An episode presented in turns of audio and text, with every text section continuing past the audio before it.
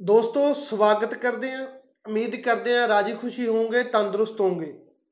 ਹਮੇਸ਼ਾ ਸਾਡੀ ਕੋਸ਼ਿਸ਼ ਰਹਿੰਦੀ ਹੈ ਕਿ ਕੁਛ ਨਾ ਕੁਛ ਨਵਾਂ ਅਸੀਂ ਜਿਹੜਾ ਤੁਹਾਡੇ ਤੱਕ ਲੈ ਕੇ ਆਈਏ, ਕੁਛ ਨਵਾਂ ਐਕਸਪੈਰੀਮੈਂਟ ਕਰੀਏ ਤਾਂ ਜੋ ਨਵੇਂ ਰਾਹ ਸਟੂਡੈਂਟ ਦੇ ਲਈ ਜਾਂ ਕਿਸੇ ਹੋਰ ਐਪਲੀਕੈਂਟ ਦੇ ਲਈ, ਕੈਨੇਡਾ ਜਾਣ ਦੇ ਲਈ ਖੁੱਲਣ ਕਿਉਂਕਿ ਇਹ ਫੀਲਡ ਇਦਾਂ ਦੀ ਹੈ ਜਿੰਨਾ ਤੁਸੀਂ ਐਕਸਪੈਰੀਮੈਂਟ ਕਰੋਗੇ ਮੈਕਸਿਮਮ ਜਿਹੜਾ ਤੁਸੀਂ ਆਪਦਾ ਏਰੀਆ ਵਧਾਓਗੇ ਐਂਡ ਅਗਰ ਆਪਾਂ ਕੋਈ ਇੱਕ ਕਹਿ ਦਈਏ ਸਹੀ ਤਰੀਕੇ ਦੇ ਨਾਲ ਜਿਹੜਾ ਕੋਈ ਆਪਾਂ ਕੰਮ ਕਰਦੇ ਆ ਤਾਂ ਉਸ ਤੇ ਆਪਾਂ ਨੂੰ ਜਿਹੜਾ ਸਕਸੈਸ ਹੈ ਉਹ ਮਿਲਦੀ ਹੀ ਮਿਲਦੀ ਹੈ, ਚਾਹੇ ਥੋੜਾ ਟਾਈਮ ਪੈ ਕੇ ਮਿਲੇ।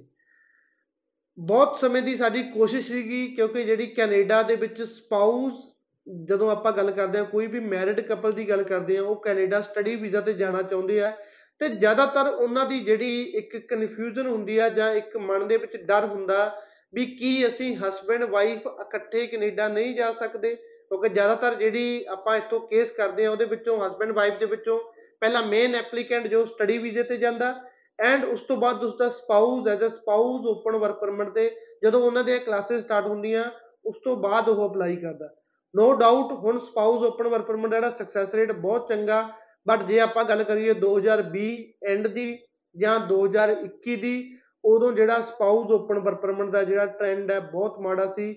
ਕਈ ਸਟੂਡੈਂਟ ਇਦਾਂ ਦੇ ਨੇ ਵੀ ਉਹਨਾਂ ਦੇ ਸਪਾਊਸ ਵਰਕ ਪਰਮਿਟ ਤੇ ਵੀ ਹੋ ਗਏ ਬਟ ਉਹ ਹਲੇ ਵੀ ਜਿਹੜੀ ਆਪਣੀ ਐਪਲੀਕੇਸ਼ਨ ਦੀ ਵੇਟ ਕਰ ਰਹੇ ਆ, ਉਹਨਾਂ ਦਾ ਡਿਸੀਜਨ ਨਹੀਂ ਆਈ ਸੋ ਸਾਡੀ ਕੋਸ਼ਿਸ਼ ਸੀ ਬਹੁਤ ਟਾਈਮ ਦੀ ਕਿ ਕਿਸੇ ਨਾ ਕਿਸੇ ਤਰੀਕੇ ਕਰਕੇ ਇਹ ਚੀਜ਼ ਨੂੰ ਪੋਸੀਬਲ ਬਣਾਇਆ ਜਾਵੇ ਵੀ Canada we husband wife same like Australia and UK ਇਕੱਠੇ ਟਰੈਵਲ ਕਰ ਸਕਣ, ਦੋਨੋਂ ਇਕੱਠੇ ਜਾ ਸਕਣ, ਜਿਹਦੇ ਵਿੱਚੋਂ ਮੇਨ ਐਪਲੀਕੈਂਟ ਕੋਲ ਸਟੱਡੀ ਵੀਜ਼ਾ ਹੋਵੇ ਐਂਡ ਉਸਦੇ ਸਪਾਊਸ ਕੋਲ ਜਿਹੜਾ ਸਪਾਊਸ ਓਪਨ ਵਰਕ ਪਰਮਿਟ ਹੋਵੇ।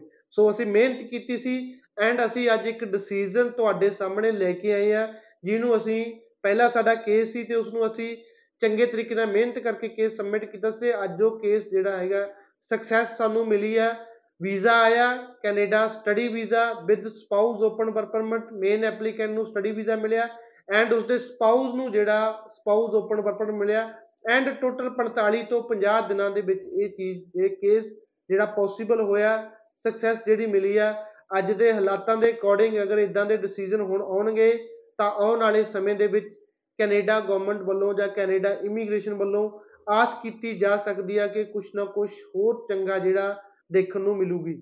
ਮਿਲੂਗਾ, ਜ਼ਿਆਦਾ ਟਾਈਮ ਨਾ ਬਰਬਾਦ ਕਰਦੇ ਹੋਏ ਡਿਟੇਲ ਦੇਈਏ।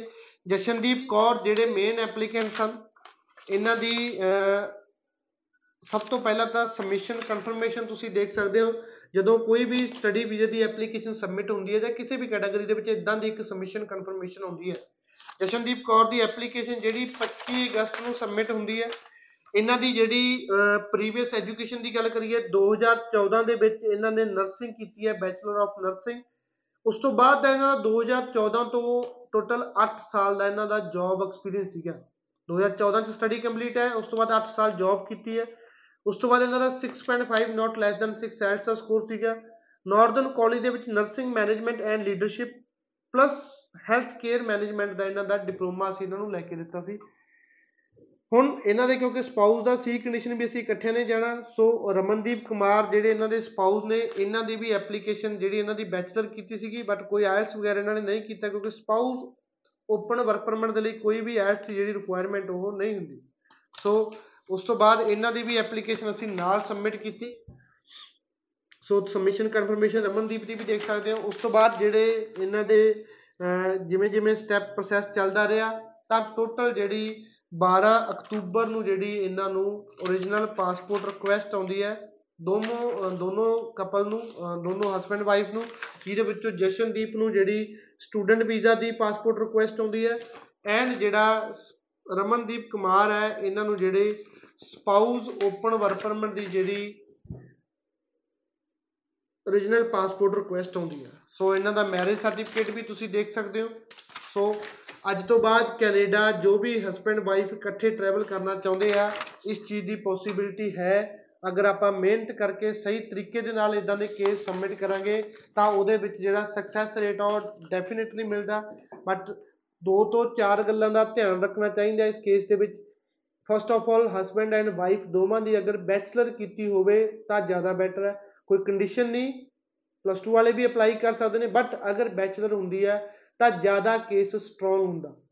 ਉਸ ਤੋਂ ਬਾਅਦ ਐਟ ਲੀਸਟ 6 ਸੀ ਚ ਓਵਰਆਲ 6.5 ਜਿਹੜੇ ਉਹਨਾਂ ਦਾ ਐਸ ਦਾ ਸਕੋਰ ਹੋਵੇ ਐਂਡ ਅੱਗੇ ਪੋਸਟ ਗ੍ਰੈਜੂਏਟ ਡਿਪਲੋਮਾ ਜਾਂ ਮਾਸਟਰ ਡਿਗਰੀ ਦੇ ਲਈ ਅਗਰ ਉਹ ਆਪਣਾ ਕੇਸ ਅਪਲਾਈ ਕਰਨਗੇ ਤਾਂ ਬਹੁਤ ਬੈਨੀਫਿਟ ਹੁੰਦਾ। ਐਪਲੀਕੇਸ਼ਨ ਜਦੋਂ ਸਬਮਿਟ ਕਰੋਗੇ ਨੋ ਡਾਊਟ ਇਹ ਐਸਟੀਐਸ ਕੇਸ ਹੈ। ਬਟ ਇਸ ਦੇ ਵਿੱਚ ਕਿਉਂਕਿ ਦੋਨੋਂ ਹਸਬੈਂਡ ਵਾਈਫ ਇਕੱਠੇ ਅਪਲਾਈ ਕਰ ਰਹੇ ਆ, ਤਾਂ ਥੋੜੇ ਬਹੁਤ ਅਗਰ ਫਾਈਨੈਂਸ਼ੀਅਲ ਦੇ ਡਾਕੂਮੈਂਟ ਤੁਸੀਂ ਸਬਮਿਟ ਕਰੋਗੇ, ਤਾਂ ਇਹ ਚੀਜ਼ ਦੀ ਪੋਸੀਬਿਲਿਟੀ ਹੋ ਸਕਦੀ ਹੈ। ਜ਼ਿਆਦਾ ਜਾਣਕਾਰੀ ਲਈ ਤੁਸੀਂ ਕੋਈ ਵੀ ਸਾਡੀ ਬ੍ਰਾਂਚ ਵਿਜ਼ਿਟ ਕਰ ਸਕਦੇ ਹੋ, ਤੁਹਾਨੂੰ ਪ੍ਰੋਪਰ ਡਿਟੇਲ ਦੇਣਗੇ। ਬਟ ਅੱਜ ਤੋਂ ਬਾਅਦ ਅਗਰ ਕੋਈ ਵੀ ਹਸਬੈਂਡ ਐਂਡ ਵਾਈਫ ਇਕੱਠੇ ਕੈਨੇਡਾ ਟਰੈਵਲ ਕਰਨਾ ਚਾਹੁੰਦੇ ਆ, ਇਕੱਠੇ ਸਟੱਡੀ ਵੀਜ਼ਾ ਤੇ ਜਾਣਾ ਚਾਹੁੰਦੇ ਆ, ਤਾਂ ਉਸ ਚੀਜ਼ ਦੀ ਪੋਸੀਬਿਲਿਟੀ ਹੈ। ਜੀ ਇਮੀਗ੍ਰੇਸ਼ਨ ਨੇ ਇਸ ਚੀਜ਼ ਨੂੰ ਸੱਚ ਕਰਕੇ ਦਿਖਾਇਆ। ਸਾਡੇ ਕੋਲ ਪੋਜ਼ਿਟਿਵ ਡਿਸੀਜਨ ਨੇ ਪੋਜ਼ਿਟਿਵ ਰਿਜ਼ਲਟ ਨੇ, ਅਸੀਂ ਦਿਖਾ ਸਕਦੇ ਹਾਂ, ਜਿਹਦੇ ਵਿੱਚ ਜਿਹੜਾ ਹਸਬੈਂਡ ਵਾਈਫ ਇਕੱਠੇ ਜਾ ਸਕਦੇ ਨੇ। ਸੋ ਹੁਣ ਅਲੱਗ-ਅਲੱਗ ਜਾਣ ਦੀ ਜ਼ਰੂਰਤ ਨਹੀਂ ਹੈ। ਅਗਰ ਤੁਹਾਡੀ ਰਿਕੁਆਇਰਮੈਂਟ ਹੈ, ਤੁਸੀਂ ਇਕੱਠਿਆਂ ਨੇ ਟਰੈਵਲ ਕਰਨਾ, ਤਾਂ ਇਹ ਚੀਜ਼ ਦੀ ਪੋਸੀਬਿਲਿਟੀ ਜੀ ਇਮੀਗ੍ਰੇਸ਼ਨ ਤੁਹਾਡੇ ਲਈ ਲੈ ਕੇ ਆਇਆ। ਧੰਨਵਾਦ।